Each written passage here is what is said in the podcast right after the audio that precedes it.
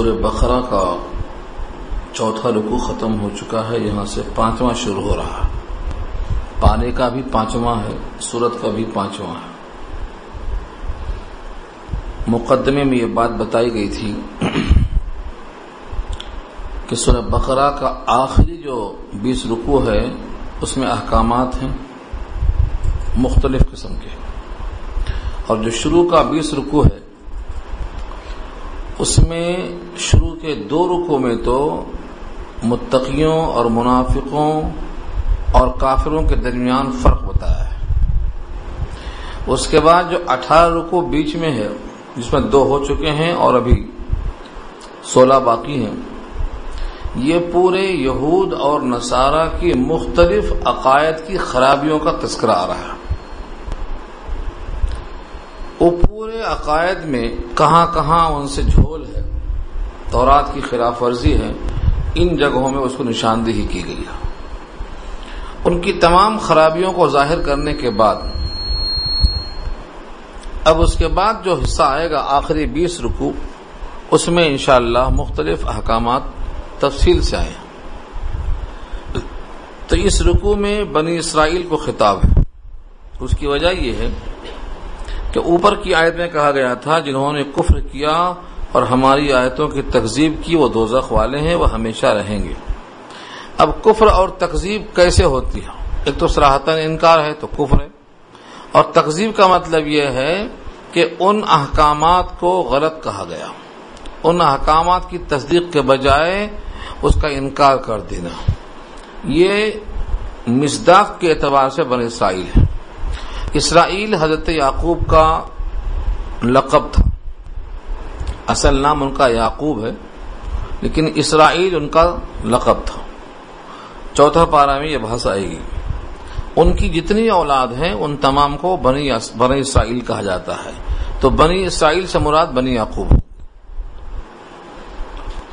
یا بنی اسرائیل، اے اسرائیل کے بیٹوں یعنی ان کی اولاد۔ چاہے براست ہوں یا کئی واسطوں سے ہوں۔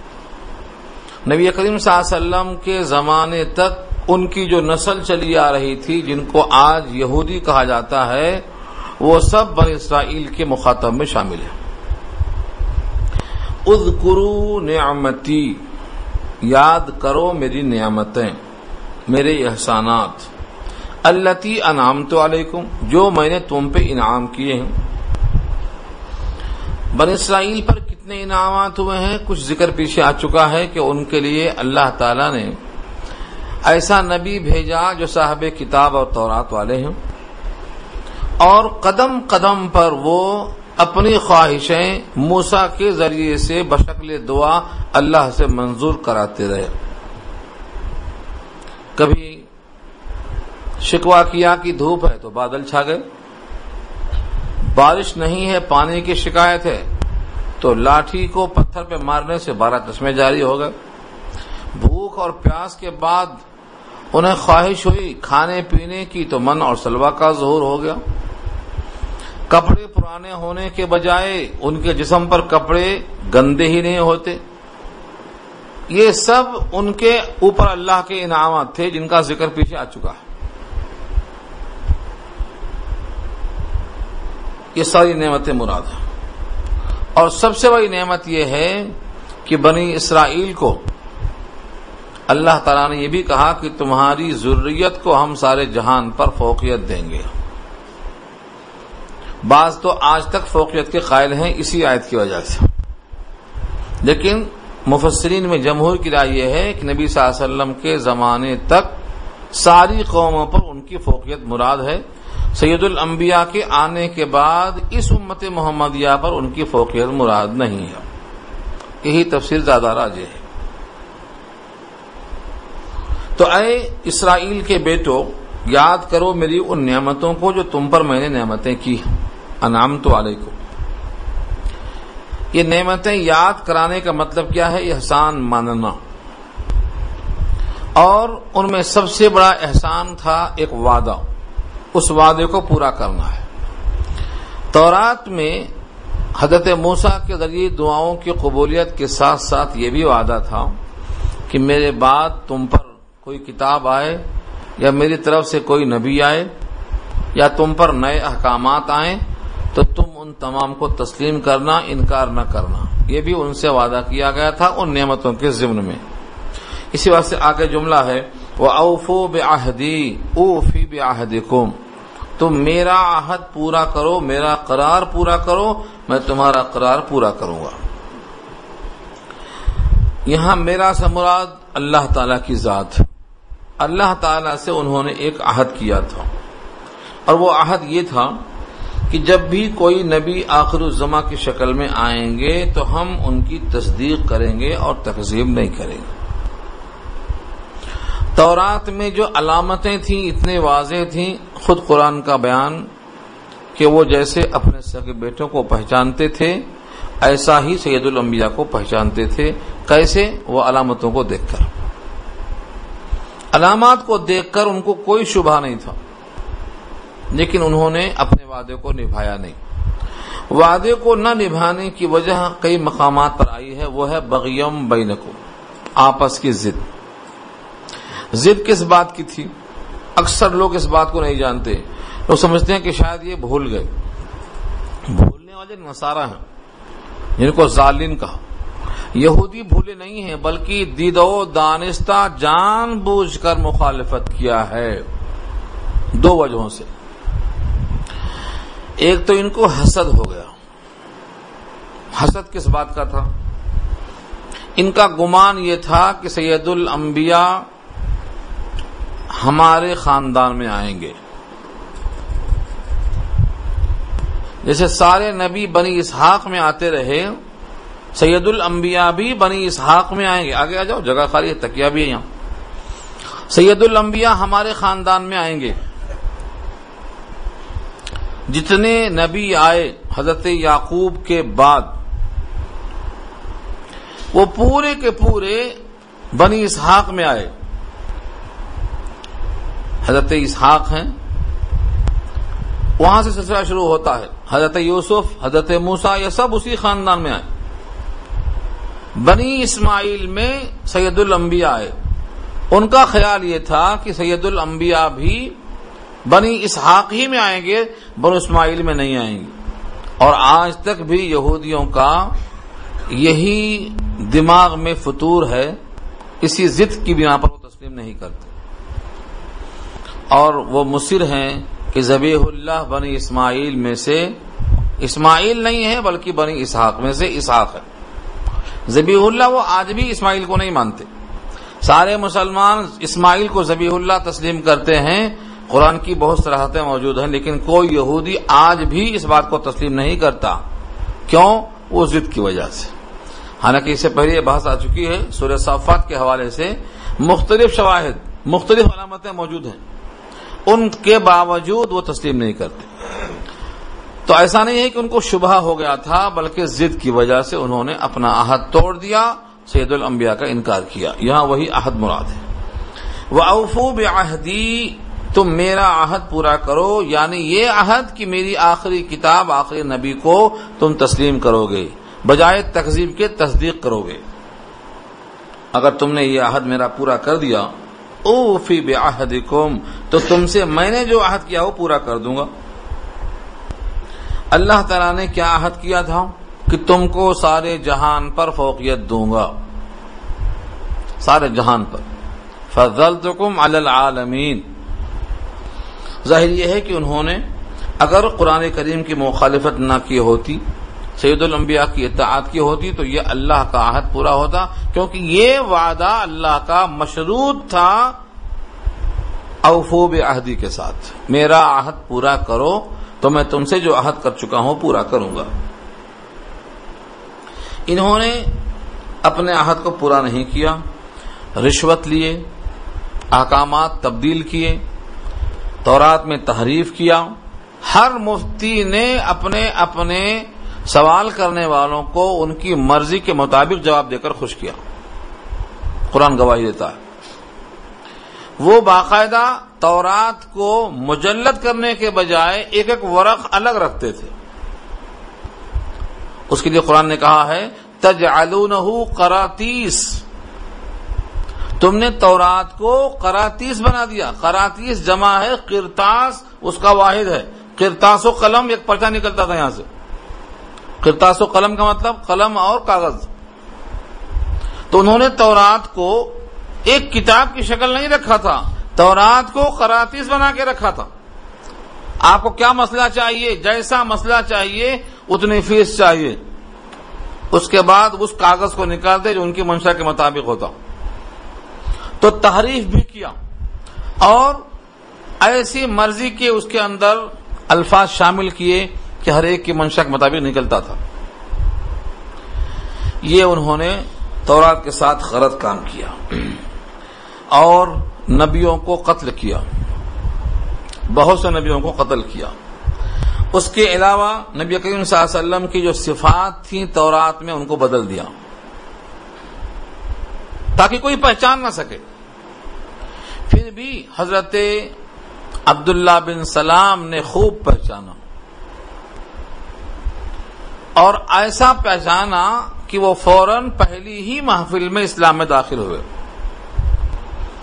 اسلام کے لانے کا واقعہ ان کے امام بخاری نے ایک باب قائم کیا ہے اور بہت پیارے انداز سے سمجھایا ہے۔ اس ایک حدیث کو اگر آپ سن لیں تو آپ کو یہود کی ہٹ دھرمی اور عبداللہ بن سلام کی حقیقت پسندی دونوں معلوم ہو جائے۔ عبداللہ بن سلام مدینے میں تورات کے ماہر تھے، یہودی عالم تھے۔ ان کی ٹکر میں صرف کاب ابن احبار تھے، باقی کوئی بھی نہیں تھا۔ تورات کی ماہر اس زمانے میں وہ نبی صلی اللہ علیہ وسلم کی علامتوں کو تورات میں دیکھ کر منتظر تھے کہ یسرف کی طرف کوئی آئیں گے کھجور والے شہر کی طرف آئیں گے۔ اور وہ ایسے ہوں گے اور ایسے ہوں گے۔ وہ تو آپ کی شکل سے ہٹ کر علمی طور پر تین سوال رکھے ہوئے تھے دماغ میں کہ یہ تین سوال کا جواب سید الانبیاء ہی دے سکتے، باقی کوئی نہیں دے سکتا۔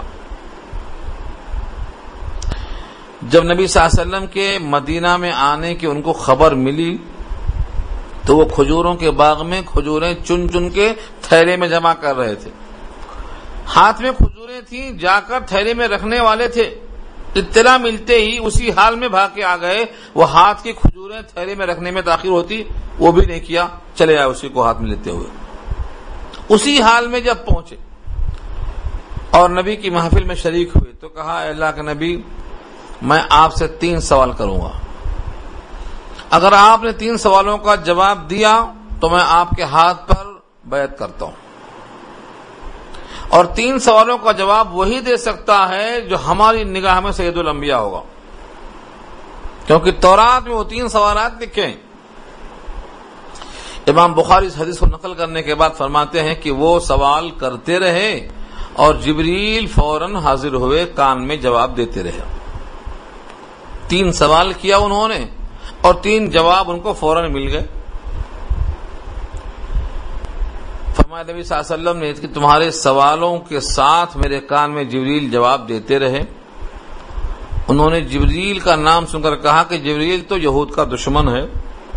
یہودی اس کو دشمن کہتے ہیں۔ اسی پارے میں بحث ہو بھی آئے گی۔ کل منکانہ ادوبل جبریل یہ رکو آ رہا ہے آگے، انشاءاللہ اس پر بحث کریں گے۔ تو جبریل کو دشمن مانتے تھے۔ بلا جبریل کی باتیں کیوں مانتے؟ لیکن نبی صلی اللہ علیہ وسلم نے فرمایا کہ تمہارے سوالوں کا جواب یہ ہے۔ وہ فوراً ہاتھ بڑھاتے ہیں اسلام میں داخل ہو جاتے ہیں۔ اس کے بعد کہتے ہیں کہ اب یہودی قوم کتنی ہٹ درم ہے، اس کا اندازہ آپ کو اس واقعے سے ہو سکتا ہے کہ وہ پیچھے میرے آ رہے ہوں گے۔ اور میرے بارے میں آپ ان سے پہلے پوچھ لو کہ میں کیسا ہوں، میرا ایمان لانا ظاہر مت کرنا۔ آپ پردے میں چھپ گئے نبی کے پیچھے۔ اور وہ لوگ آئے پوچھا نبی صلی اللہ علیہ وسلم نے کہ تمہارے درمیان عبداللہ بن سلام کیسے آدمی ہیں؟ انہوں نے خوب تعریف کی، بہت تعریف کی۔ اور یہ کہا کہ وہ ہمارے سید ہیں، سید کے بیٹے ہیں، شریف ہیں، شریف کے بیٹے ہیں۔ سیدنا، وہ بنو سیدنا۔ ہمارے سردار ہیں، سردار کے بیٹے ہیں، ثابت النصب ہیں۔ نہ جانے کیا کیا تعریفیں کی۔ فرمایا نبی صلی اللہ علیہ وسلم نے یہ بتاؤ اگر وہ اسلام میں داخل ہو جائیں تو تمہارا کیا نظریہ ہوا انہوں نے یہ نہیں کہا کہ اگر وہ اسلام میں آ جائیں تو میں بھی اسلام میں آ جاؤں گا۔ ہونا تو یہی چاہیے تھا کہ ان کے علم پر، ان کے نصب پر، ان کے وعدوں پر جب اتنا یقین تھا کہ وہ قابل تعریف تھے تو ان کو بولنا چاہیے تھا کہ اگر وہ اسلام میں آ جائیں تو ہم بھی آ جاتے۔ انہوں نے ایسا نہیں کہا، بلکہ یہ کہا، اللہ ان کو اپنی پناہ میں رکھے بددین ہونے سے۔ نئے دین میں آنے سے ان کو اللہ پناہ میں رکھے۔ حضور نے کہا، میرا جواب اور سوال یہ نہیں ہے۔ اگر بفرز محال وہ اسلام میں داخل ہو جائیں تو تمہارا کیا عمل ہوگا؟ انہوں نے پھر وہی کہا آز اللہ اللہ ان کو پناہ میں رکھے۔ حضور نے کہا، میں نے یہ پوچھا ہے کہ اگر وہ اسلام میں آ جائیں تو تم ان کی مطابقت کرو گے یا مخالفت کرو گے؟ انہوں نے پھر وہی کہا آز اللہ۔ یہ کہہ کے نہیں دیا کہ اگر وہ اسلام میں آ جائیں تو ہم اسلام میں آ جائیں گے۔ اتنا تین دفعہ سوال جواب ہونے کے بعد پیچھے پردے کے عبداللہ بن سلام تھے، وہ اشہد اللہ پڑھتے ہوئے آ گئے۔ اشہد اللہ الہ الا اللہ و اشہد ان محمد ابد رسول اب انہوں نے برا بھلا کہنا شروع کیا۔ یہ ہم میں بدترین آدمی ہے اور ہم میں ناقابل اعتبار آدمی ہے جتنا تعریف کیا تھا سب الٹ گئی برائیوں میں۔ عبداللہ بن صاحب نے کہا، دیکھو، یہی قوم ہے، یہی اس کی ہٹ درمی ہے۔ قوم بہتن کے الفاظ ہیں اور بہتن کے معنی ہٹ دھرم۔ یعنی کسی بھی اصول کو اور ضابطے کو اور حقیقت کو تسلیم نہ کرنے والی قوم۔ اور آج بھی ساری دنیا ایک طرف ہوتی ہے ایک طرف ہوتی سارے ملک کے لوگ ایک بات کہتے یا الگ ایک بات کہتے آج بھی ان کی ہر درمی ثابت ہے۔ اب یہاں میں نے آمدن وہ تین سوال جواب چھوڑ دیے۔ کیونکہ وہ تین سوال جواب مختصر کیا تو آپ کو مزہ نہیں آیا۔ اور طویل کیا تو یہ رکو نہیں ہوتا پورا۔ لیکن شریف صاحب چھوڑیں گے نہیں، پوچھیں گے ضرور بعد میں۔ اس لیے بہتر ہے اس کو میں نقل کر دوں۔ کئی دفعہ سنا چکا ہوں۔ پہلا سوال یہ تھا کہ جنت کی پہلی غذا کیا ہوگی؟ جب جنت سے جنت میں جائیں گے، تو اللہ تعالیٰ ٹھنڈا یا گرم کیا پیش کریں گے آخر؟ دودھ ہوگی کہ چائے ہوگی؟ پہلی غذا کیا ہوگی؟ دوسرا سوال یہ تھا کہ بچہ کبھی ماں کی شکل پہ ہوتا، کبھی باپ کی شکل پہ ہوتا، اس کا اصل سبب کیا ہے؟ تیسرا سوال یہ تھا کہ علامات قیامت تو بہت ہیں لیکن قیامت کی علامتوں میں سے پہلی علامت کون سی ظاہر ہوگی اور کہاں سے ظاہر ہوگی؟ یہ تین سوال کیا تھا۔ فرمایا نبی صلی اللہ علیہ وسلم نے کہ جبریل نے میرے کان میں جواب دے دیا ہے، فرمایا ہے کہ پہلی غذا جنت میں اللہ تعالی امتیوں کو جو پیش کریں گے، وہ مچھلی کے زائدے کا کباب ہوگا۔ زائدت کبید الحوت۔ اردو کی کمزوری ہے، بہت سے لوگ پوچھتے ہیں، یہ کلیجی کیا ہوتی کلیجا کیا ہوتا؟ یہ زائدہ کیا ہوتا؟ مچھلی کے زائدے کا کباب آخر آج تک کھائے نہیں، ہوتا کیا؟ اتنے پکوان پکانے والے ہیں، لیکن کسی باورچی کو نہیں معلوم ہے یہ۔ مچھلی کے زائدے کا کباب، جیسا لکھا ہے، ترجمہ کر دیا ہوں، پکانا مجھے بھی نہیں آتا۔ اطلاع یہ ملی ہے، شارحین نے لکھا ہے کہ جیسے آپ بکرے میں کلیجی نکالتے ہیں تو اس کے اوپر سفید لب ہوتا۔ ویسا ہی سفید حصہ مچھلی کے بھی جگر پہ ہوتا ہے کلیجی کے اوپر ہوتا ہے۔ وہ سفیدی اتنی کم ہوتی ہے جو آج ناقابل توجہ ہے۔ لیکن اس کو اللہ تعالی اپنے فضل و کرم سے سارے جنتیوں کے لیے کباب بنا کر پیش کریں گے۔ کوئی بھی محروم نہیں ہوگا۔ ارے ہم کو نہیں ملی پیس۔ زائدت کبید الہت اور دوسری روایت بخاری کی ہے جو اس سے ہٹ کے ہے، وہاں سور آیا ہے۔ سور کے معنی بیل کے آتے ہیں۔ بیل کا کباب اور اس کا بھی تذکرہ آیا ہے۔ لیکن یہ روایت بخاری کی ہے۔ بخاری کی روایت میں سب سے پہلی غذا مچھلی کے زائدے کا کباب۔ اور فرمایا دوسری جو تم نے بات پوچھی ہے کہ بچہ کبھی ماں کی شکل پہ جاتا ہے، کبھی باپ کی شکل پہ جاتا ہے، تو اس کی کیا وجہ ہے؟ فرمایا جس پانی کو غلبہ ملتا ہے، اسی کی شکل پر بچہ چلا جاتا ہے۔ باپ کا پانی غالب آیا تو باپ کی شکل پہ، ماں کا پانی غالب آیا تو ماں کی شکل پہ۔ اس پانی کے غلبے کی بنیاد پر شکل بدلتی ہے۔ اور تیسرا تم نے سوال کیا ہے یہ کہ جن جہاں جو ہے، علامات قیامت میں سے پہلی قیامت، علامت کیا ہوگی؟ فرمایا کہ وہ ایک آگ ہوگی جو قار عدن سے نکلے گی۔ اور قار عدن یہ یمن میں ہے۔ اور آج بھی یمن کے لوگ جانتے ہیں، اس پہاڑ کو، اس مقام کو جہاں سے آگ نکلنے والی ہے، وہ علاقہ گھیرا ہوا ہے آج بھی۔ اور اس کی گرمی کی شدت آج بھی پورے یمن میں مشہور ہے۔ اس حصے سے آگ نکلنے والی ہے جو سارے انسانوں کو ایسا سمیٹ کر لائے گی جیسے بکری کا چرواہا بکریوں کو سمیٹ کے لاتا ہے کہ ایک بھی چھٹتی نہیں ہے۔ دوڑ کے جمع کرتا۔ ہے ساری دنیا کے انسانوں کو وہ آگ سمیٹ کے اکٹھا کرے گی اور جہاں رات ہوگی لوگ ٹھہرنا چاہیں گے وہاں آگ ٹھہر جائے گی۔ ایسا سمیٹ کر سب کو اکٹھا کر دے گی، یہ علامات قیامت میں سے پہلی قیامت ہوگی۔ بعض لوگوں نے کہا ہے اب اس پر شکوک و شبہات، اس کے مزداق، کسی نے کہا اس سے مراد ٹرین ہے، دیکھو اس میں آگ ہے، سب کو جمع کرتی ہے۔ تو یہ سب کیا ہیں؟ اپنے اپنے تخمینے ہیں۔ حدیث میں ایسا کچھ نہیں ہے۔ حدیث میں صرف اتنا ہی ہے کہ وہ آگ سارے انسانوں کو جمع کر دے گی اور نکلے گی قار ایمن قار عدن سے، جو یمن کا ایک حصہ ہے۔ تو یہ تمام علامتیں سن کر عبداللہ بن سلام اسلام میں آئے۔ کاب احبار اسلام میں آئے۔ بقیہ تمام یہودی ہر دھرمی کرتے رہے۔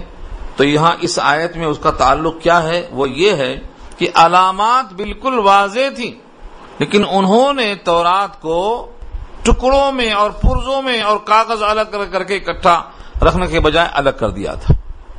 چنانچہ بخاری میں ایک واقعہ نقل کیا ہے۔ کوئی بہت اہم قصہ آیا۔ ایک زانیہ اور زانی دونوں آئے۔ اس وقت نبی کے پاس آئے کہ آپ فیصلہ کر دیجیے۔ کیونکہ اگر وہ اپنے مذہب والے پیشوا کے پاس جاتے تو ان کے پاس رجم تھا، ان کو معلوم تھا۔ رجم پتھروں سے مار مار کے ختم کر دینا، سنگسار جسے کہتے ہیں۔ سنگ پتھر، سنگسار کے معنی پتھروں سے مار، یہاں تک کہ وہ مر جائے۔ تو رجم تورات میں تھی وہ اس سے بچنے کے لیے سید الانبیاء کے پاس مقدمہ لائے کہ شاید یہاں پر بچ جائیں۔ آپ نے پوچھا کہ تم تو یہودی ہو، اسلام قبول کرتے نہیں ہو، تمہارا فتوا اور تمہاری کتاب تمہارا فیصلہ کرے گی، تورات منگائی گئی۔ ان لوگوں نے کہا، تورات میں کیا دیکھ رہے ہیں آپ؟ ہمارے پاس صرف یہ ہے کہ دونوں کا منہ کالا کرو، گدھے میں بٹھاؤ، شہر میں پھراؤ، اس کے بعد چھوڑ دو۔ یہ ان لوگوں نے فیصلہ دیا۔ علامہ سیوتی نقل کرتے ہیں کہ وہاں پر کاب احبار جو یہودی عالم تھے، تورات کے ماہر تھے، اسلام میں آ گئے تھے، یا تو وہ موجود تھے یا عبداللہ بن سلام موجود تھے، دونوں میں سے رابی کو شک ہے۔ تورات کھولی گئی اور اس یہودی نے اس جملے پر اپنا ہاتھ رکھ دیا جہاں پر رجم کا تذکرہ تھا۔ کاو احبار نے کہا، کم وقت ہاتھ ہٹا، اسی کے نیچے مضمون موجود ہے۔ اگر کوئی ماہر ہوتا ہے تو اس کو معلوم ہوتا ہے، نیچے ہے، اوپر ہے، دائیں ہے بائیں ہے خاص طور سے اگر حافظ ہے۔ اب قرآن کریم تراوی میں نظر آتا، یہ صفحے پہ پڑھ رہے ہیں، جو دائیں طرف ہے، اوپر ہے، یا بیچ میں ہے، یا نیچے ہے سترے نظر آتی ہیں۔ تو وہ بھی تورات کے ماہر تھے۔ انہوں نے کہا، ہاتھ ہٹا، یہاں موجود ہے عبارت۔ وہاں رجم کا تذکرہ موجود تھا۔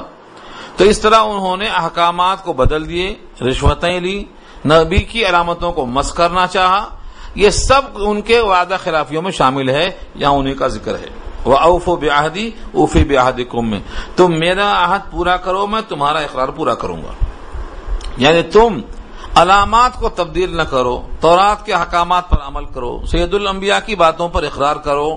اگر تم نے اس طرح سے اپنا وعدہ پورا کر لیا تو تم کو سارے جہان پر فوقیت دینے کا وعدہ میں پورا کرتا ہوں۔ وہ ایا فرحبون وہ ایا فرحبون میں ایک اشارہ ہے، اور مجھ سے ہی ڈرو۔ ایا مانے مجھ سے۔ ایا کے ساتھ یا لگا ہے جس کے معنی مجھ سے، اور ایا کے معنی خاص کر مجھ سے۔ جسے ایا کا میں خاص ہے ایا قرآن کریم میں جو لفظ ایا ہے، یہ خاص کر کے معنی میں آتا ہے۔ ایانا خاص کر ہماری ایا خاص کر مجھ سے ایا کا خاص کر تجھ سے کہیں بھی آئے گا تو یہ خاص کے معنی میں آتا۔ ایا فرحبون مجھ سے ہی ڈرو۔ اگر تم اسلام میں آ گئے تو رات کو چھوڑ دیا، تو تمہاری جاگیر ختم ہو جائے گی۔ تمہارے پیچھے چلنے والے لوگ تم سے الگ ہو جائیں گے۔ دنیا کی جاگیریں تم سے نکل جائیں گی۔ تم کو جو مال گزاری آتی ہے وہ ختم ہو جائے گی۔ تمہارے پورے فالوورز تم سے بزن ہو جائیں گے۔ تم ایسی شک کی چیزوں کی وجہ سے کسی اور سے مت ڈرو، مجھ سے ہی ڈرو۔ بخاری بدول وہی میں، جو پہلا چیپٹر ہے بخاری کا۔ ہرقل بادشاہ کا واقعہ لکھا ہوا ہے۔ اس نے یہی کہا کہ اگر میں ان تک پہنچوں یعنی نبی تک تو ان کے پاؤں دھو کے پیوں۔ اگر میرے پاؤں میں اچھل اچھل کے اچک اچک کے لنگڑوں کی طرح پہنچنے کی طاقت ہوتی اور میں سمجھتا کہ میں پہنچ سکوں گا تو میں پہنچتا وہاں۔ یہ سب اس نے کیا۔ لیکن جب دیکھا کہ قوم بدک گئی، دروازے پورے بند تھے، قوم بدک گئی، تو کہا، گھبراؤ مت۔ تم پریشان مت ہو، میں نے تمہارے ایمانی غیرت کا امتحان لینے کے واسطے یہ کہا تھا۔ مجھے جب معلوم ہو گیا کہ تم اپنے آبائی دین پر بڑے مضبوط ہو، تو پھر تم سے میں راضی ہوں۔ مجھے تم سے صرف امتحان لینا مقصد تھا۔ پہلے نبی کی تعریف کیا، دین کی تعریف کیا، تاکہ وہ لوگ اسلام کی طرف راغب ہوں۔ حالانکہ اس کے دل میں حق اسلام کی آ چکی تھی۔ لیکن جب دیکھا کہ پوری قوم مخالف ہے، تو کہا، یہ تم سے جو میں نے کہا تھا اسلام قبول کر لو، نبی کی بات مان لو، یہ تمہارا میں نے امتحان لیا تھا۔ اور تم امتحان میں پاس ہو گئے۔ تمہاری غیرت قابل تعریف ہے۔ پھر پوری قوم نے سجدہ کر لیا۔ یہ کیا ہے؟ یہ قوم کو بیوقوف بنایا۔ سیاسی گفتگو ہے۔ بخاری کا تیسرا صفحہ یہ تقریر پوری وہاں موجود ہے۔ تو بتانا یہ ہے، یہ سیاسی لوگ جب مذہبی لوگ سیاسی بن جاتے ہیں، تو اس طریقے سے وہ اس کا استعمال کرتے ہیں۔ اسی سیادت اور قیادت کی بنیاد پر ان یہودیوں نے نبی کو پہچان کے پھر بھی انہوں نے انکار کیا۔ اس آیت کا اسی تقاضا ہے۔ فرمایا یا فرحبون مجھ سے ہی ڈرو، کسی اور سے مت ڈرو۔ دنیا کے کسی فائدے کے چھڑ جانے کا خطرہ مت رکھو۔ اور اس ڈرنے کا تقاضا یہ ہے کہ میری کتاب پر ایمان لاؤ۔ وہ آمینو بیما انزل جو کچھ میں نے نازل کیا ہے، اس کو مان لو۔ تصدیق کر لو۔ خاص طور سے مصدق لما معکم۔ وہ کتاب جو میں نے نازل کیا ہے، وہ تصدیق کرنے والی ہے اس کتاب کی جو تمہارے ساتھ پہلے سے موجود ہے۔ یعنی قرآن تورات کی تصدیق کرتا ہے تقسیم نہیں کرتا۔ ہے تورات کی کوئی بات ایسی نہیں ہے جس کی تقزیب قرآن کرتا ہو۔ قرآن تمہاری کتاب کی تصدیق کر رہا۔ جب وہ کتاب تم مانتے ہو اور یہ کتاب اسی کتاب کی تصدیق کرتی ہے تو پھر تمہیں ماننے میں کیا تعمل ہے؟ رہا سوال جزیات کا۔ زمانے کے اختلاف سے ہر کتاب میں کچھ نہ کچھ فروئی مسائل ہوتے ہیں، لیکن اصول میں یعنی توحید، رسالت، آخرت، ان میں تو کوئی اختلاف نہیں ہے۔ اس لیے تمہیں اس کتاب کو ماننا چاہیے جو تمہارے کتاب کی تصدیق کرتی ہے۔ اولا تکون اولا کافر بھی اور مت ہو جاؤ اس پر پہلے انکار کرنے والے۔ کافر کو سزا کفر کی ملے گی، لیکن لفظ اول یہاں استعمال کیوں ہوا؟ ہے اولا تکون اولا کافر بھی اور مت ہو جاؤ اس کے سب سے پہلے انکار کرنے والے۔ اس کی وجہ یہ ہے کہ ان کو اللہ نے سیادت اور قیادت اور مذہبی پیشوائی کا موقف عطا کیا تھا۔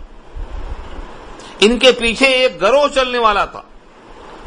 اگر یہ کہہ دیں کہ یہ اسلام صحیح ہے، یہ قرآن درست ہے، تو وہ سب اسلام میں داخل ہو جائیں گے۔ اور اگر یہ پہلے ہی انکار کر بیٹھے تو ان کی وجہ سے بہت سے لوگ انکار کرنے والے بن جائیں گے۔ تو کفر تو بہرحال کفر ہے، لیکن جو کفر ہو، کئی کے کفر کا سبب بن جائے، وہ کفر شدید بن جاتا۔ ہے اسی واسطے یہاں کہا ہے کہ تم پہلے انکار کرنے والے مت بن جاؤ۔ تیسرے پارے میں آل عمران میں ایک بحث آئے گی کہ یہ لوگ اسلام سے اتنا نفرت کرتے تھے کہ اسلام میں جو لوگ داخل ہو گئے ہیں، اپنے اثر و رسور، اثر و رسوخ اور مذہبی اعتماد کے ساتھ ان کو واپس کیسے لائیں؟ تو کہتے تھے مشورہ میں، مشورہ ہوتا ہے نہیں یہودیوں کا۔ وہ کیا ہوا؟ کہ تم لوگ صبح صبح اسلام میں داخل ہو جاؤ۔ یا شام میں اسلام میں داخل ہو جاؤ۔ دو میں سے کوئی ایک ٹائم۔ اور جب صبح ہو جائے تو اسلام کا انکار کا اعلان کرو اور واپس نکل کے آ جاؤ۔ اس سے کیا فائدہ ہوگا؟ جو لوگ ہمارے مذہبی پیشوائی کو تسلیم کرتے ہیں، وہ کہیں گے یقیناً کچھ نہ کچھ خرابی ہے، ورنہ یہ ماہر لوگ اسلام میں داخل ہو گئے، پھر نکل کے کیوں آئے؟ اس حکمت سے وہ اسلام سے لوگوں کو برگشتہ کرنا چاہتے تھے یہ ان کی حالت بیان کیا اللہ نے؟ وقت فرو آخر یرجعون یہ ٹکڑا انشاءاللہ شاء اللہ عمران میں ہے، وہاں بحث آئے گی۔ تو اس میں اشارہ اسی کی طرف ہے کہ اگر تم پہلے انکار کر دو گے، تو تمہارے پیچھے سب انکار کرنے والے لگ جائیں گے۔ اس لیے تم انکار مت کرو۔ انکار میں پہل کرنا، اس سے معلوم یہ ہوا، جس طرح انکار میں پہل کرنا پوروں کے انکار کا گناہ پڑے گا۔ ایسے ہی کسی اچھے کام میں سبقت کرنا پوروں کے اجر کا سبب بنے گا۔ اور حدیث میں آتا ہے، جس نے اچھے کام کی بنیاد ڈالی، اس کو دیکھ کر جتنے لوگ اچھے کام کریں گے، اس کا، اس کو اجر ملے گا۔ اور بنیاد سے مراد یہ نہیں کہ آدم کے زمانے کا ہو، بلکہ جس علاقے میں وہ چیز نہ ہو، اس نے کوشش کیا، محنت کیا۔ تو اب اس کا نیکیوں کا کام کرنا پہل ہوا۔ سب لوگ اس کی نقل کریں گے، اس کو اجر ملے گا۔ نبی سیاست مثال دیا ہے کہ آدم کے دو بیٹوں میں سے ایک نے قتل کیا اور ایک قتل ہوا۔ اب قیامت میں جتنے قتل ہوئے ہیں دنیا میں ان سب قتل میں اس کو حصہ ملے گا گناہ کی شکل میں۔ کیوں ملے گا؟ اس نے بنیاد رکھی۔ اچھے کام کی بنیاد سے اجر ملے گا، برے کام کی بنیاد سے گناہ ملے گا۔ تو یہاں کہا، تم پہلے ہی انکار کرنے والے مت بن جاؤ۔ دوسرا حکم تھا، ولا تشترو بھی آیاتی سمن کلیلا اور مت خریدو میری آیتوں کے بدلے تھوڑا مول۔ تشترو اشترا کے معنی خریدنا اور بیچنا۔ بھی آیاتی، میری آیتوں کے بدلے۔ با یہاں پر ایوزیہ ہے۔ ایوز مانے بدلا پیسہ دیا اور چاول لیا۔ چاول پیسوں کے بدلے۔ اس کو با ایوزیہ کہتے ہیں۔ جو بھی آیاتی کی با ہے، وہ اسی کو ظاہر کرتی ہے۔ ولا تشترو بھی آیاتی اور مت خریدو۔ میری آیتوں کے بدلے تھوڑا سا مول۔ سمن کے معنی قیمت، اور قریب اس کی صفت ہے۔ ہر وہ چیز جو سمن بنتی ہو، جیسے آج سونا سمن ہے۔ قیمت، سونا اور چاندی۔ یہ جو کاغذ کے نوٹ ہیں، یہ اس کے لیے وچن ہیں، بھروسہ ہیں، اعتماد پیدا کرتے ہیں۔ اصل قیمت سونا اور چاندی آج بھی ہے اور قیامت تک وہی رہے گا۔ اسی سے کمی جاتی ہوتی ہے۔ یہ جو کاغذ کے نوٹ ہیں یہ، اس کا وسیقہ اور دستاویز ہیں کہ تم اتنی ادائیگی اس کاغذ سے کر سکتے ہو۔ ساری کرنسیوں پر لکھا ہوا ہے، میں دھارک کو وچن دیتا ہوں سو روپیہ ادا کرنے کا۔ مطلب اس کاغذ کو دیں گے تو سو روپیہ کے بقدر ادائیگی ہوگی۔ تو اصل سمن کیا ہے؟ سکہ وہی ہے، سونا اور چاندی۔ تو سمن یہاں مراد وہی ہے۔ سمنم کی صفت ہے قریرن تھوڑا مول لے کر میری آیتوں کے بدلے میں بیو شرا مت کرو۔ جس کا ذکر پیچھے آ چکا ہے کہ یہودی مسئلے کو بتاتے تھے مرضی کے مطابق۔ اور یہ وقت پھر آنے والا ہے۔ حدیث میں آتا ہے، صحیح علماء چلے جائیں گے اور جاہلوں کو لوگ پیشوا بنا لیں گے اور وہ جاہل خود مسائل سے واقف نہیں ہوں گے۔ غلط مسائل بتا کر گمراہ ہوں گے، گمراہ کریں گے۔ ذلو ازلو انسوا اس سبیل کا مزداق ہوں گے۔ ذلو ازلو دونوں لفظ آیا سورہ معاہدہ میں۔ گمراہ ہونا، گمراہ کرنا۔ جس کو نہیں معلوم ہے، بھٹکا ہوا ہے، وہ ذلو۔ اور دوسروں کو بھی غلط سمجھا رہا تو وہ ازلو۔ تو جب علماء حق نہیں رہیں گے، تو یہ بھٹکاتے ہوئے رہیں گے۔ اور اس کے بدلے میں تھوڑا سا مول لیتے رہیں گے، ان کی مرضی کے مطابق جواب دیتے رہیں گے۔ آج آپ جا کر دیکھیں، جتنے بھی علاقے گاؤں میں مسلمانوں کے ہیں، مسلمانوں کی غربت، جہالت غربت، جہالت، اور جہالت کی بنا پر غفلت، ان تین وجہوں سے ہر بات فرقہ پیسے بانٹ رہا ہے، ان کا ایمان خرید رہا ہے۔ تھوڑے تھوڑے پیسوں سے وہ قادیانے ہو جا رہے ہیں، عیسائی ہو جا رہے ہیں۔ اور نئی نئی جماعتیں نکل رہی ہیں یعنی کیسی کیسی انصاب میں؟ کیونکہ ان کو کچھ پتہ ہی نہیں ہے۔ اور جتنے بھی لوگ الحمد نعمتوں میں ہیں، وہ سمجھتے ہیں جنت یہی ہے، ہم کہاں جائیں گے گاؤں میں؟ گاؤں میں جانے کو مایوب وقت کسی کے پاس نہیں۔ تو نتیجہ یہ ہو رہا ہے کہ آج بھی یہ شروع ہو گیا۔ دو غلط فصلے غلط فتوے، غلط مسائل۔ قرآن کریم کی مخالفت کھلم کھلا۔ یعنی ان کو معلوم یہ ہے کہ قرآن حق اور سچ ہے۔ لیکن اگر لوگ باخبر ہو گئے تو پھر ہماری دنیا میں جو بہاریں آ رہی ہیں بظاہر وہ نظر نہیں آئیں گی۔ اس فکر میں وہ لوگ ان کو اندھیرے ہی میں رکھنا چاہتے ہیں۔ ساروں سال انہیں قرآن سکھاتے نہیں۔ تو یہ یہود کا وطیرہ تھا اور یہ آج بھی ہے اور قرب قیامت میں پھر ایسا ہوگا۔ کیونکہ علماء اٹھ جائیں گے۔ حدیث میں آتا ہے علماء کیسے اٹھ جائیں گے؟ فرمایا، ایسا نہیں ہوگا کہ علماء کے سینے سے علم نکل جائے گا یا سینے سے علم نکال لیا جائے گا، بلکہ جو علماء اہل حق ہیں وہ دنیا سے رخصت ہو جائیں گے اور نئے ان کی جگہ پر پیدا نہیں ہوں گے۔ نتیجہ یہ ہوگا کہ علماء حق دھیرے دھیرے جب اٹھ جائیں گے تو لوگ جو بچیں گے وہ جیسے چھننے سے آٹا چھانتے ہیں تو میدان نکل جاتا ہے، بھوسی بچ جاتی ہے۔ حضور نے کہا، ابو ہو تمہارا کیا حال ہوگا؟ جب تم دنیا میں بھوسی کی طرح بچو گے؟ اشارہ یہ تھا کہ اچھے لوگ چلے جائیں گے۔ اور آج بھی یہ بات ہے۔ نبی کا زمانہ سب سے بہتر زمانہ، حضور نے خود کا اس کے بعد ان سے متصل، ان کے بعد ان سے متصل۔ تو حضور کا زمانہ، صحابہ کا زمانہ، تابعی کا زمانہ، ائمہ کا زمانہ۔ یہاں تک کہ خلف رشدین کا زمانہ چلتا رہا۔ سب اہل حق دھیرے دھیرے جتنا دور ہوتے گئے، گمراہی میں مبتلا ہوتے چلے گئے۔ یہاں تک کہ قرب قیامت میں جب قیامت آئے گی تو ایک بھی زمین پر اہل حق باقی نہیں ہوگا۔ زمین پر کوئی ایک بھی باقی رہا تو قیامت نہیں آئے گی۔ اللہ نے اپنے رسول سے کہلوایا ہے کہ اگر میرا ایک بندہ بھی اللہ اللہ کہنے والا ہے تو قیامت نہیں آئے گی۔ معلوم کیا ہوا؟ قیامت اس وقت آئے گی جب زمین پر صرف فاسقین بچیں گے۔ یہ دھیرے دھیرے کہاں جائیں گے؟ اٹھتے جائیں گے، ان کا بدل نہیں آئے گا۔ آج بھی آپ دیکھ لیجیے، جو عالم با عمل، قابل اعتماد دنیا سے جا رہے ہیں، ان کا بدل پیدا ہو رہا ہے۔ کیا دیکھ لیجیے آپ؟ اور دھیرے دھیرے قلت پیدا ہوگی۔ تو علماء ایسا ہی ختم ہوں گے۔ نتیجہ کیا ہوگا؟ لوگ اللہ کی آیتوں کے بدلے میں اس طریقے سے ان کے مسائل غلط بتائیں گے۔ آج بھی فرضی مفتی بہت ہیں۔ آپ ان کو فون کیجیے۔ وہ باقاعدہ اخباروں میں دیتے ہیں۔ مسائل پوچھیے کیوں؟ تاکہ چندہ ہو اور دھندا ہو۔ لیکن جب ان سے آپ کوئی مسئلہ پوچھیے تو انہیں کچھ بھی نہیں آتا۔ کیوں نہیں آتا؟ کیونکہ ہے نہیں علم۔ آپ فون نمبر مار کے دیکھ لیجیے، پوچھ کے دیکھ لیجیے۔ کیوں نہیں؟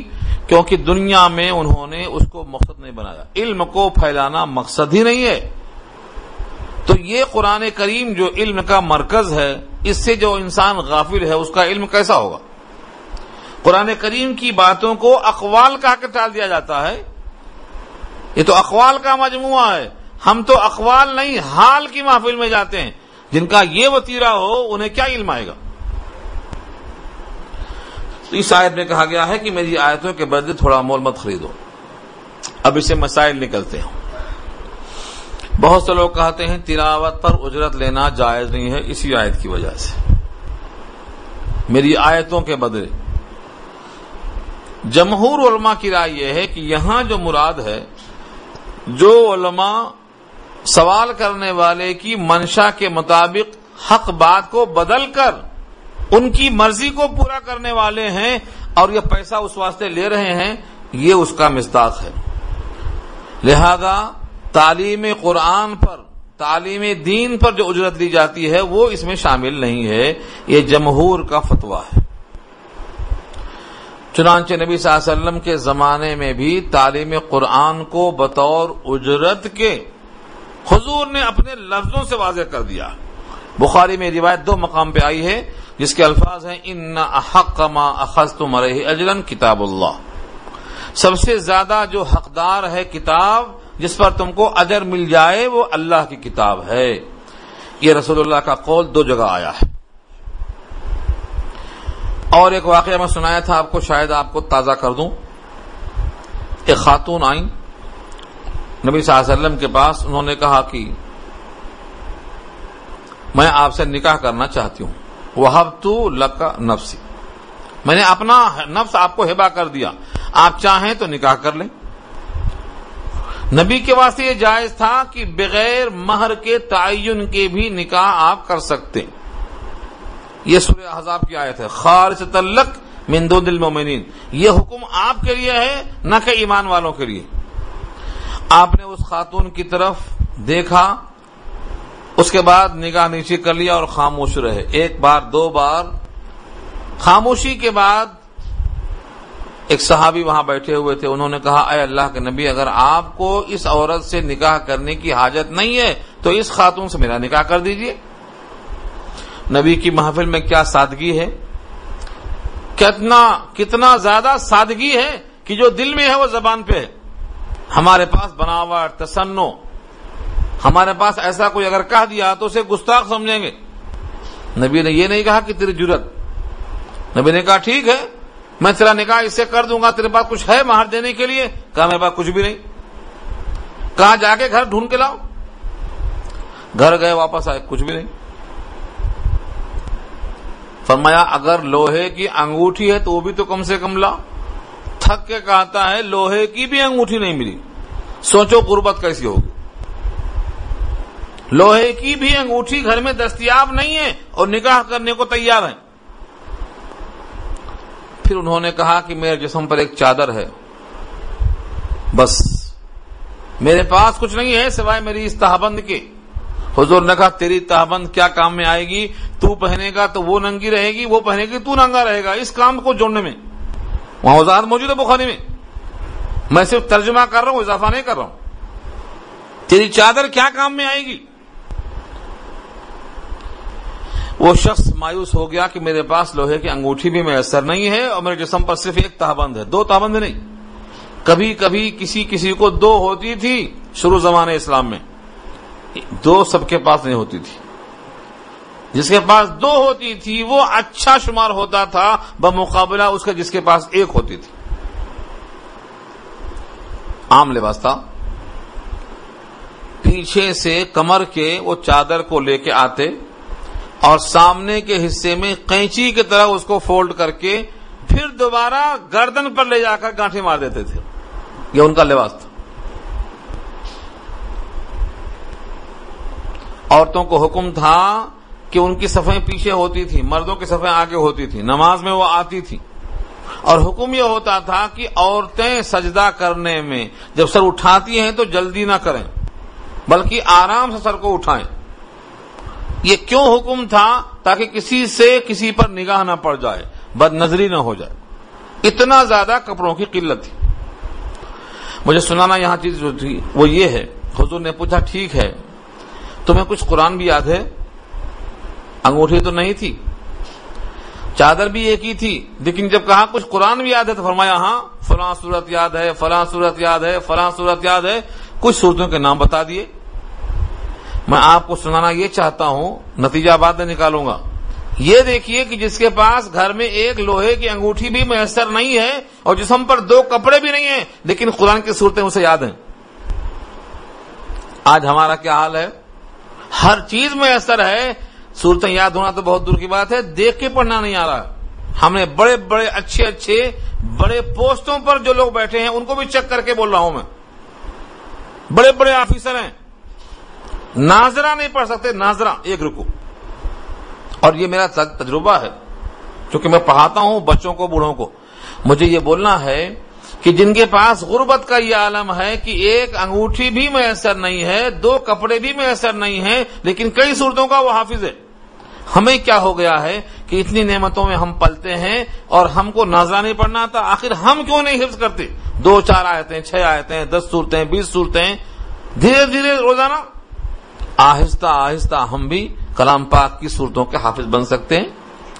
حضور نے وہ سن کر یہ کہا کہ ٹھیک ہے، میں نے اس عورت سے تیرا نکاح کر دیا، اس کے بدلے میں جو تیرے پاس قرآن کی تعلیم ہے۔ یہ روایت ہے۔ بیما ماں کا وہ بیما میں جو با ہے، وہی با یہاں بھی ہے۔ مجھے دکھانا وہی ہے صرف۔ بیما ماں کا من القرآن۔ امام شافعی فرماتے ہیں کہ بیما ماں کا میں جو با ہے، یہ با ایوزیہ ہے، جیسے یہاں ایوزیہ ہے، اس قرآن کی تعلیم کے ایوز میں تیرا نکاح میں نے ان سے کر دیا، تم وہ صورتیں ان کو پڑھا دینا، یہی تیرا مہر ہے۔ مہر دینا نہیں پڑے گا۔ لیکن امام اعظم فرماتے ہیں، یہاں با سبب کے لیے ہے ایوز کے لیے نہیں ہے۔ سبب کے معنی ریزن۔ یعنی تیرا نکاح اس وجہ سے میں کر دے رہا ہوں کہ تو صاحب قرآن ہے۔ اس لیے تیرا نکاح میں کر دے رہا ہوں۔ لیکن تیرے ذمہ مہر بھی واجب نہیں ہے، یہ نہیں کہا حضور نے۔ یعنی مہر مثل واجب ہوگا۔ اس جیسی عورتوں کا جو مہر ہوگا خاندان میں، وہ تم کو بھی دینا پڑے گا۔ مہر ذمہ واجب ہوگا۔ تو با اگر ایوز کے لیے ہے، تو تعلیم قرآن ایوز بن جائے گا، مہر نہیں دینا پڑے گا۔ اور اگر با ایوز کے لیے نہیں ہے بلکہ سبب کے لیے ریزن کے لیے ہے تو اس کی بنا پر نکاح تو میں نے کر دیا ہے کہ تو صاحب قرآن ہے، لیکن مہر جو مال ہے، یہ قرآن اس کا بدل نہیں بن سکتا۔ امام شافی فرماتے ہیں کہ دیکھو، نبی نے مال کے بدلے تعلیم قرآن کو قبول کر کے نکاح پڑھا دیا۔ معلوم یہ ہوا، تعلیم قرآن پر اجرت لی جا سکتی ہے، ورنہ وہ مہر میں مال کا بدل کیسے بن گیا؟ یہ باریک استدلال ہے۔ اگر کسی کو سمجھ میں نہ آئے تو میں پھر کوشش کروں گا، مجھ سے پوچھ سکتے ہیں آپ۔ تو بھی آیاتی میں اگر کوئی مسلمان قرآن کریم کی آیتوں کو کسی کی مرضی کے موافق بدل کر پیسہ لے رہا ہے، تو اس کا مزداق بنے گا یہ۔ لیکن اگر قرآن کریم کی آیتوں پر محنت کرتا ہے، قرآن کریم کی آیتوں کو سکھاتا ہے اپنا وقت لگاتا ہے، جیسا کہ مدرسوں میں سارے ہندوستان کے مدرسوں میں ہزاروں علماء اپنا وقت لگاتے ہیں اور قرآن سکھاتے ہیں، تو تعلیم قرآن پر اپنا وقت لگانے کی سلے میں ان کو محنتانہ لینا جائز ہے، یہ فقہ کی رائے ہے۔ وہ اس کا مزداق نہیں بنتا۔ اسی واسطے ائمہ کی تنخواہ موزن کی تنخواہ، ائمہ اور موزن کی تنخواہ بھی، چونکہ وہ عبادت ہے، سب کے لیے ہے۔ لیکن وہ اپنے وقت کو مشغول کرتے ہیں بال التظام یعنی پورا وقت دے دیتے ہیں۔ دوسرے کام میں اپنے اوقات مشغول نہیں کر سکتے۔ علماء متاخرین نے ان کے لیے بھی تنخواہ کو جائز قرار دیا ہے۔ اس آیت میں وہ بھی نہیں آتا۔ اس آیت کا مزداق وہی ہے جو آیتوں کو بدل کر ان کی مرضی کے معافی فتوا بتائے اور پیسہ وصول کرے۔ وہ فتقون اور مجھ سے ہی ڈرو۔ یعنی میری آیتوں کو غلط سلط پیش کر کے اس کا معاوضہ لے کر خوش مت ہو جاؤ، اس سلسلے میں تم مجھ سے ڈرو۔ دوسرا حکم ہے، ولا تلبس الحق بالباطل۔ مت ملاؤ باطل کو حق کے ساتھ۔ کیوں فرمایا؟ ولا تلبس الحق بالباطل۔ حق کو نہ ملاؤ باطل کے ساتھ۔ حق زیادہ ہے اس کے ساتھ باطل کی آمیزش ہے۔ اس واسطے جملہ کیا ہے؟ حق کا پہلے ہے بل باطل بعد میں ہے۔ حق کو مت ملاؤ۔ یعنی حق کو جو سچ ہے، اس کو مت ملاؤ باطل کے ساتھ۔ حق سے مراد کلام الہی اور باطل سے مراد ان کی اپنے طرف سے ملاوٹ۔ وہ تختم الحق اور چھپاؤ مت حق کو۔ واؤ کے ساتھ یہ اف ہے، لا کے ساتھ۔ جیسے ولا تربیسو ویسے ولا تختمو یہاں لا نہیں ہے، لیکن واؤ کے ذریعے سے اس پر اطف ہے، اس پر جوڑا گیا ہے۔ تو مت چھپاؤ حق کو۔ وہ ان تم تالمون حالانکہ تم جانتے ہو۔ یعنی جان بوجھ کر تم حق کو چھپاتے ہو۔ تم جانتے ہو کہ یہ حق ہے، پھر چھپاتے ہو۔ یا یہ مطلب ہے کہ تم جانتے ہو کہ حق چھپانے کا وہ بال کتنا خطرناک ہے، پھر بھی تم چھپاتے ہو۔ اور یہ تو ہوا نگیٹو میں۔ اب پازیٹو میں کیا ہے؟ یہ کرنے کے کام کیا ہے وہ عقیم السلاط و آت الزکات اور راکین اور نماز قائم کرو، اور زکوٰۃ دیا کرو، اور رکو کرو۔ رکو کرنے والوں کے ساتھ۔ یہود کی نماز میں رکو نہیں تھا۔ یہود کی نماز میں رکو تھا ہی نہیں۔ اسی واسطے ان کے واسطے خاص طور سے رکو کا حکم دیا ہے۔ ویسے اصول کے اعتبار سے رکو رکن ہے، سجدہ بھی رکن ہے، قیام بھی رکن ہے۔ کوئی ایک رکن بول کر پوری نماز مراد دی جا سکتی ہے۔ یہ وصول ہے جز بول کر کل مراد لینا۔ جیسے قرآن کریم میں کہا ہے، فکو رقبہ۔ رقبہ کہتے ہیں گردن کو۔ فکو مانے آزاد کرنا۔ تو فکو رقبہ کے معنی گردن کو چھڑا دینا۔ تو صرف گردن تھوڑی چھڑائیں گے، گردن بول کر وہ پورا انسان مراد ہے۔ تو فکو رقبہ کے معنی گردن چھڑانا یعنی غلام کو آزاد کر دینا۔ تو ایسے ہی نماز میں ایک رکن رکو بھی ہے رکو بول کر پوری نماز مراد ہے۔ لیکن سوال پھر ہو سکتا ہے کہ رکو ہی کیوں کہا؟ سجدہ کہا ہوتا، قیام کہا ہوتا، قاعدہ کہا ہوتا قرت کہا ہوتا، یہ سب نماز کے تو ارکان ہیں ان ارکان میں سے جو سات ارکان ہیں، ایک رکو کا انتخاب کیوں کیا؟ اس کی وجہ یہ لکھا ہے کہ ان کی نمازوں میں قیام تھا، لیکن رکو نہیں تھا۔ تو رکو دینا رکو پر زور دینا اس بات کی علامت ہے کہ تم اسلام قبول کرو تاکہ تم رکو کر سکو رکو کرنے والوں کے ساتھ۔ اتامرون الناس بالبر وتنسون انفسكم وانتم تتلون الكتاب افلا تعقلون؟ یہ آیت صرف ان کے لیے نہیں ہے، اگرچہ نزول ان کے لیے ہوا ہے، سب کے لیے عام ہے اور عجیب و غریب مضمون ہے۔ کیا تم حکم کرتے ہو لوگوں کو نیکی کا اور بھول جاتے ہو اپنے آپ کو؟ حالانکہ تم کتاب کی تلاوت کرتے ہو۔ اس کا مطلب یہ ہے کہ جب تم لوگوں کو بھلائی کا حکم کرتے ہو اور تم تلاوت کتاب کی کرتے ہو، اس میں یہ لکھا ہوا ہے کہ تم بھی وہ کام کرو۔ تو تم اپنے آپ کو فراموش کیوں کر دیتے ہو اچھے کام میں؟ اس کا مطلب یہ نہیں ہے کہ چونکہ تم اپنے آپ کو فراموش کر چکے ہو، لہذا کسی کو اچھے کام کا حکم مت دو۔ جیسا کہ بعض لوگ کہتے ہیں، میاں پہلے خود کر لو، پھر بولنا۔ پہلے خود عمل کر لو، پھر بولنا۔ اور سورہ صف کی وہ آیتیں پیش کرتے ہیں۔ یا ایوہ الذین آمنو لما تقولون ما لا تفعلون؟ ایمان والے، ایسی بات کیوں کہتے ہو جو کرتے نہیں؟ اس کا مطلب یہ نہیں ہے کہ یہ بات نہیں کہنا۔ اس کا مطلب یہ ہے کہ کرنا بھی ضروری ہے کہنے کی طرح۔ کرنا بھی ضروری ہے کہنے کی طرح۔ اگر تم کسی کو نماز کے لیے کہتے ہو جتنا وہ ضروری ہے، تمہارا نماز پڑھنا بھی ضروری ہے۔ اس کا مطلب یہ نہیں ہے کہ جب تک نماز نہ پڑھو تب تک کسی کو نہیں کہنا نماز پڑھنے کے لیے۔ نہیں۔ نماز پڑھنے کے لیے کہنا ایک عمل ہے، نماز پڑھنا دوسرا عمل ہے۔ دونوں باہم ضروری ہے۔ بلکہ علماء نے لکھا ہے یہ کہ ہو سکتا ہے دوسروں کو بولنے کی برکت سے کبھی توفیق ہو جائے۔ یہ اور بات ہے کہ جب تک عامل نہیں ہوگا اس کے باتوں میں طاقت اور تاثیر نہیں ہوگی۔ یہ حکم ہے۔ اور میں نے واقعہ سنایا تھا آپ کو حضرت تھانوی کا۔ بڑا پیارا قصہ ہے۔ ایک بچہ اپنے باپ کے ساتھ آیا، گڑ بہت کھاتا تھا۔ حضرت تھانوی علیہ رحما کے پاس اس لیے لایا تھا کہ حضرت کچھ تمبی کریں گے، نصیحت کریں گے۔ بچہ گڑ بہت کھا رہا ہے۔ گڑ معلوم ہے۔ گڑ جانتے نہیں ہوں لوگ شکر کھانے والے شکر سے پہلے گڑ ہی رہتا ہو۔ تو بہت بچہ کھاتا تھا۔ حضرت تھانوی رحما نے کہا، کل لے کے آؤ۔ مرید تھے، خاموش چلے گئے۔ کل لے کے آئے۔ حضرت نے سمجھایا کہ بیٹے گڑ زیادہ مت کھایا کرو۔ غذا میں توازن رکھو۔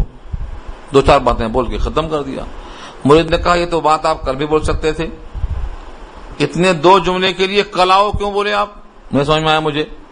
بھائی یہ بات تو آپ کل بول سکتے تھے۔ حضرت تھامی نے جو جواب دیا ہے وہ سنانا چاہتا ہوں۔ فرمایا، میں کل بھی بول سکتا تھا اور آج بھی بول سکتا ہوں، لیکن کل تک میں بھی گڑ بہت کھاتا تھا۔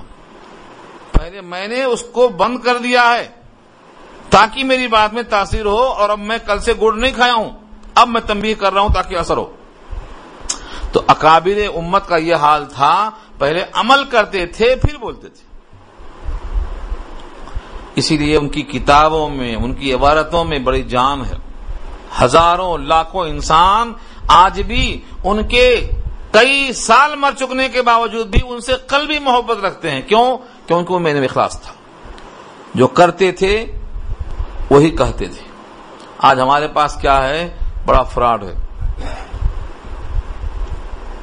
بہت بڑا فراڈ ہے۔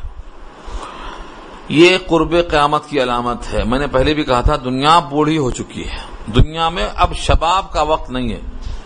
جیسے ایک آدمی بوڑھا ہو گیا ہے، کمر جھک گئی ہے، لکڑیاں لے کے قبر تلاش کرتا ہے، اب آپ چاہیں کہ پھر سے شباب ہو جائے اس کو؟ نہیں آ سکتا۔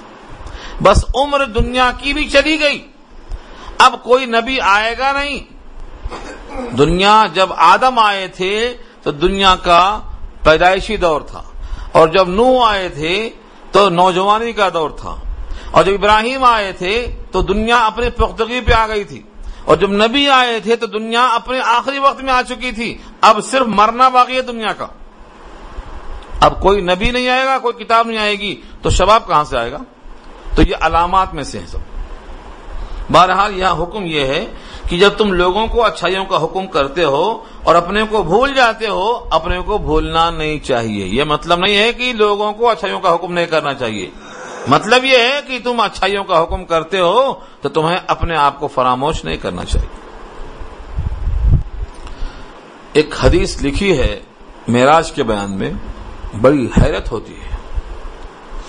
وہ حدیث کا متن مجھے یاد نہیں، ابھی یاد آیا، مجھے اس کو دیکھ کر کے۔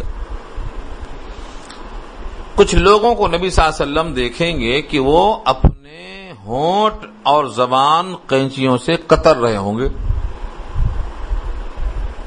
پوچھا، یہ کون لوگ ہیں؟ کہا، یہ دنیا والوں کو صحیح علم پہنچاتے تھے اور خود عمل نہیں کرتے تھے۔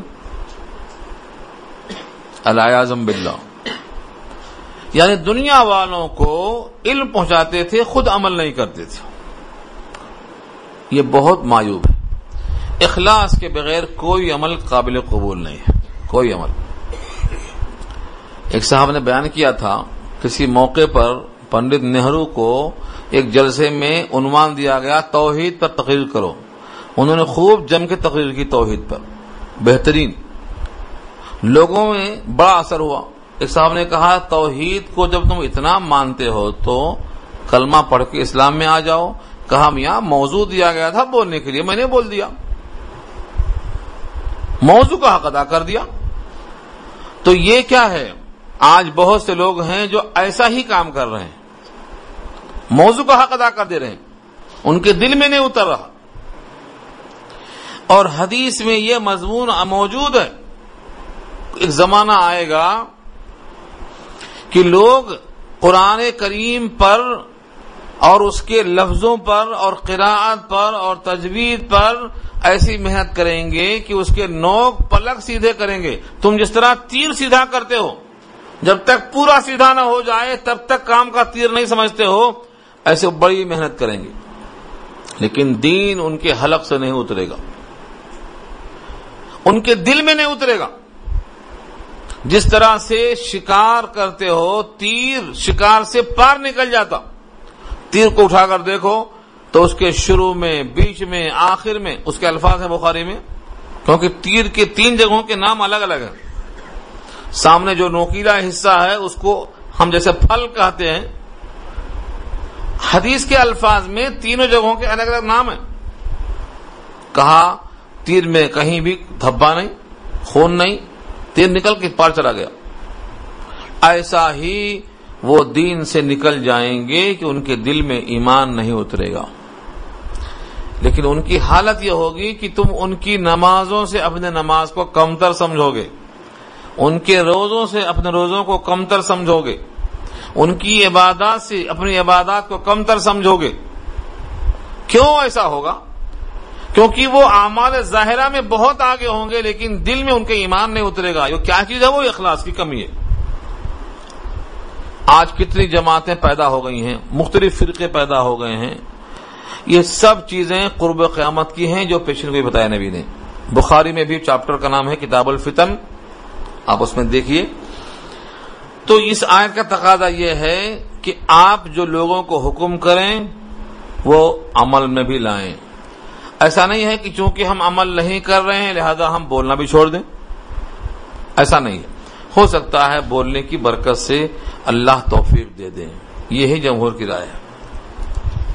افلا تاخلون کیا تم کو تعقل نہیں ہے؟ کیا تم اتنی بات غور نہیں کرتے ہو؟ وسطین بصبری وسلاح مدد چاہو صبر کے ذریعے اور سلاد کے ذریعے۔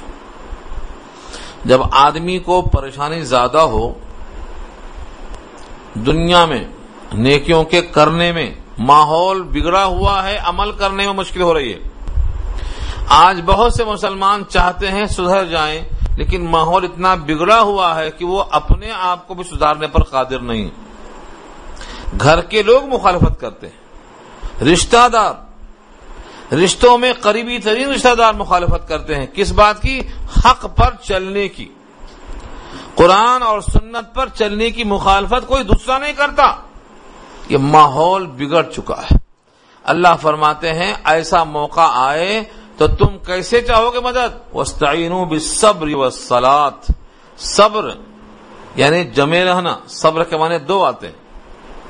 ایک، صبر کے معنی آتے ہیں، حق پر ڈٹے رہنا۔ یہ صبر ہے۔ مصیبتیں جھیلنا یعنی پریشانیاں آئیں، پھر بھی حق سے دستبردار نہ ہونا۔ یہ صبر ہے۔ وسلات اور نماز میں اللہ کے سامنے کھڑے ہو کر اپنے تمام دکھ شکوے پیش کر دینا۔